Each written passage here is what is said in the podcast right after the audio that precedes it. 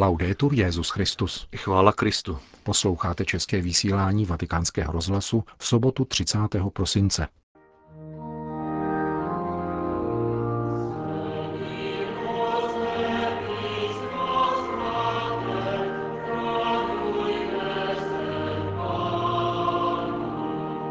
František je papežem, který za uplynulých sto let nejčastěji upozorňuje na existenci ďábla.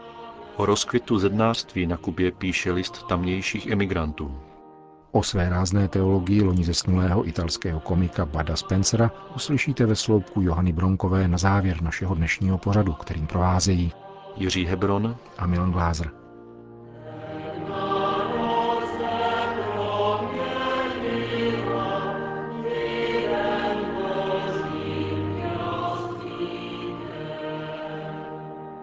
Zprávy vatikánského rozhlasu. Řím. Na internetovém portálu Vatican Insider si známý italský vatikanista Andrea Tornielli povšimnul skutečnosti, že úřadující papež mluví o ďáblu častěji než během posledního půlstoletí všichni čtyři jeho předchůdci. Během necelých pěti let svého působení překonal František na tomto poli dokonce i bezmála 27-letý pontifikát Jana Pavla II. Za použití vyhledávače na oficiální vatikánském webu, kde jsou publikovány všechny promluvy papežů, počínaje Lvem 13. lze snadno zjistit, vezmou-li se do úvahy dohromady čtyři hlavní jména, totiž Satan, Ďábel, Démon a Antikrist, že se u papeže Františka až do dneška vyskytují celkem 559krát, u Jana Pavla II. 531krát, u Benedikta XVI. 148krát a u Pavla VI. 660krát. Naposledy se tak stalo při setkání s jezuity v Myanmaru, kde František v souvislosti se situací jednoho z tamnějších pronásledovaných etnik řekl. Dnes se často diskutuje o potřebě zachránit banky. Kdo však zachrání důstojnost mužů a žen dneška? O deptané lidi se nikdo nezajímá. Tak to dokáže působit ďábel v dnešním světě. Již v prvním svém kázání při mši svaté v Sixtínské kapli 14. března 2013 řekl František jasně, kdo se nemodlí k pánu, modlí se k ďáblu. A den poté na setkání s kardinály opět zdůraznil, když k napsanému textu přidal slova Nepodávejme se nikdy pesimismu, oné hořkosti, kterou nám denně předkládá ďábel. V promluvě k vatikánské stráži 28. září 2013 řekl, že ve Vatikánu ďábel rozpoutal interní válku, určitý druh občanské a duchovní války. Během bohoslužby v kapli domu svaté Marty 11. října téhož roku mluvil o tom, že nelze zaměňovat přítomnost ďábla s psychickými nemocemi. Nikoliv. Ďábel je přítomný na první stránce Bible a Bible také za ďáblovy přítomnosti končí, vítězstvím Boha nad ďáblem. Opět v kapli domu svaté Marty pak o rok později 29. září vysvětloval, že Satan prezentuje věci, jako by byly dobré, ale jeho úmyslem je záhuba člověka, po případě humanisticky odůvodněná. Za rok poté při mši svaté pro vatikánskou stráž 3. října dodal, satanovou metodou jsou svody, rozsévá a okouzluje, dává věřit čemukoliv. Dobře se prodává, avšak na konci špatně platí.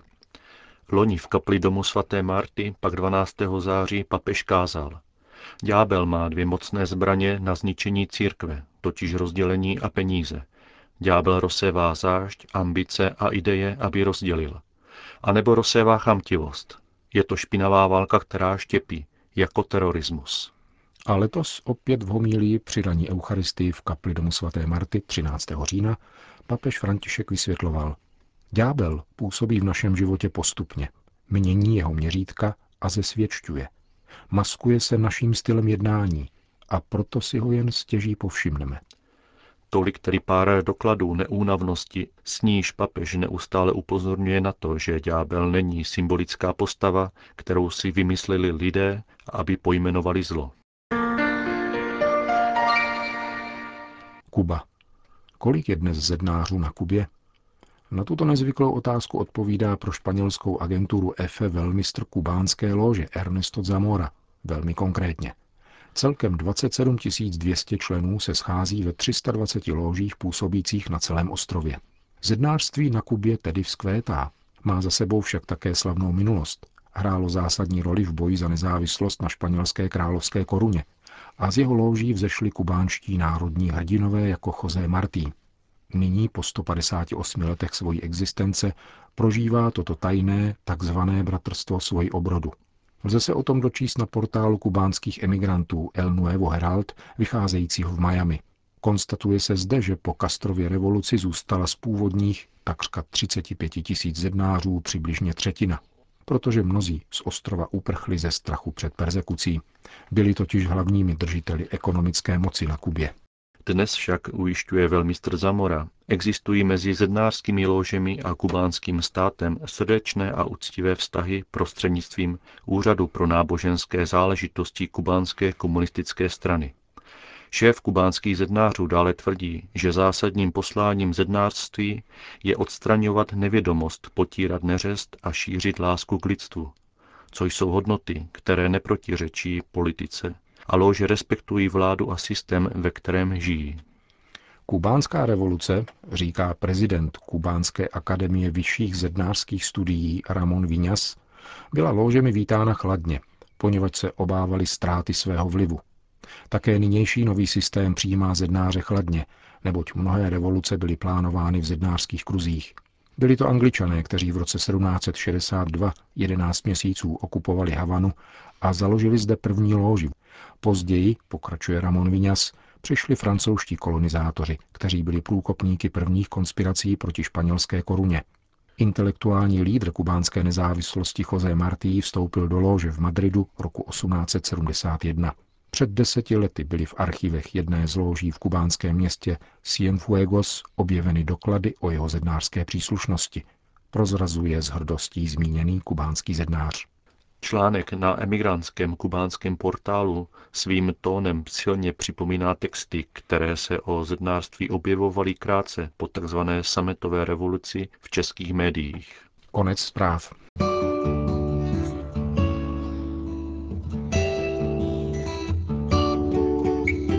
Špagety v ráji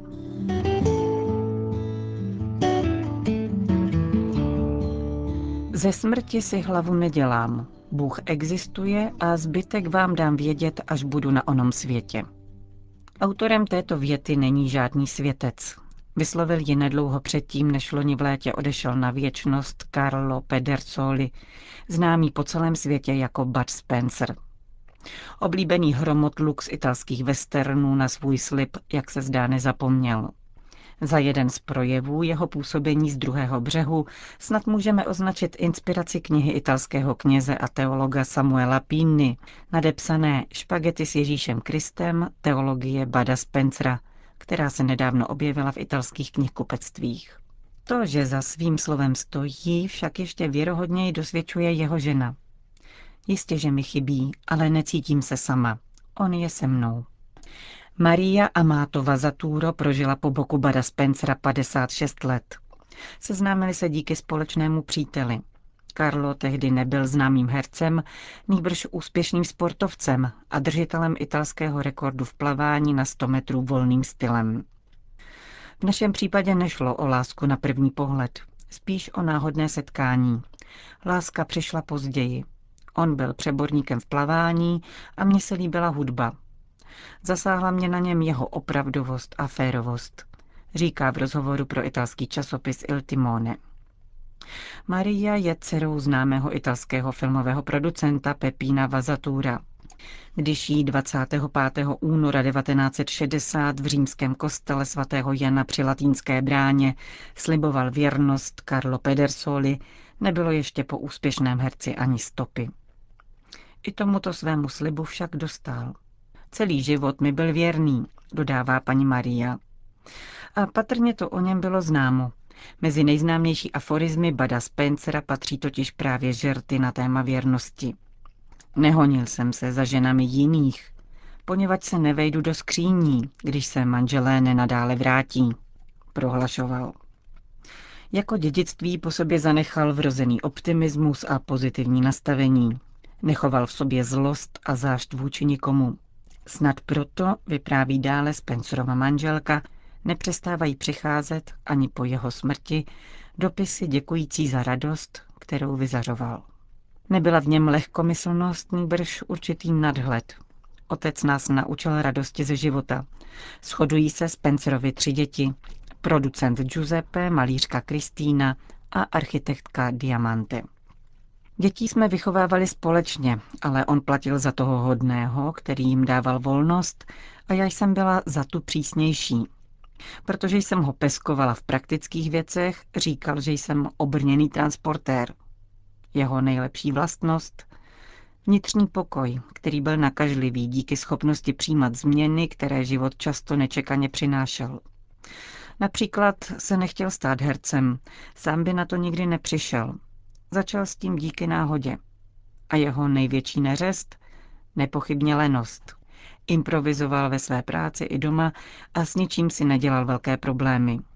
Dá se o něm opravdu říci, že prožil život jako krásný dar, který mu dal pán Bůh, říká paní Marie. Prozrazuje na svého slavného muže nicméně ještě jinou vášeň, naznačující, že život vedle Bada Spencera vůbec snadný nebyl a že jeho někdejší odpověď na dotaz po jeho dlouhém manželství, zeptejte se jí, jak je možné, že to se mnou tak dlouho vydržela, nebyla jen retorická. Byla jsem přiměřeně žárlivá. Nebylo to s ním vždycky snadné. Víc než na ženy, které měl kolem sebe, jsem žárlila na motory.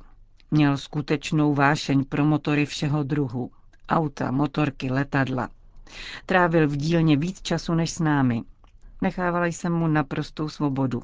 Rád mizel, aniž by cokoliv řekl. Tenkrát nebyly mobilní telefony a já jsem nevěděla, co s ním je. Někdy jsem ho u okna čekala celou noc. Přestala jsem s tím, když jednou odjel do New Yorku a nic neřekl. Zavolal mi až o den později. Byl zkrátka takový. Podotýká paní Marie. Carlo Pedersoli neboli Bud Spencer vystupuje ze vzpomínek svých nejbližších v konturách velmi podobných osobnostem jeho filmů. Dobrák milující ironii, velkorysý altruista, který si s ničím nebere servítky. Za víc než půl století své kariéry hrál ve 136 filmech. V 16 nejznámějších vystupuje ve dvojici s Máriem Girotim alias Terencem Hillem. S ním se před kamerou poprvé sešel právě před 50 lety, v roce 1967 při natáčení Bůh odpouští, já ne. Mario byl ideálním partnerem pro mého muže. Rozuměli si a měli k sobě navzájem úctu, přestože byl každý jiný. Oba byli věřící a prožívali svoji víru velmi diskrétně. Carlo a Mario ve svých příbězích předávali poselství, že je možné žít jednoduchý a pravý život, který přináší mnoho uspokojení. Terence Hill rád přicházel k nám domů na talíř špaget na červeno, což bylo také oblíbené Karlovo jídlo a moje specialita. Prozrazuje dále paní Marie. V jednom z rozhovorů nedlouho před smrtí Bud Spencer prohlásil, že jako své poslední jídlo by chtěl jíst pořádný talíř špaget s Ježíšem. Se stejnou lapidárností se nebál promluvit o své víře. Zásadní věc v životě je uvědomit si, že bez víry v něco není možné dosáhnout ničeho. Moji rodiče byli věřící a já jsem je následoval. Když jsem pak pochopil, že víra je správná věc, uvěřil jsem ještě víc. Uložil jsem v sobě jejich učení v celé úplnosti a věřím dodnes. A jindy řekl, víra je pro mne dogma, absolutní hodnota. Je součástí života každého, i těch, kdo tvrdí, že nevěří. Jakoby se za tou sérií krátkých věd skrýval úsměv hrubiána z westernů i zcela praktická zkušenost. Totiž, že kdo věří jen v sebe, často dostává druhou ozem.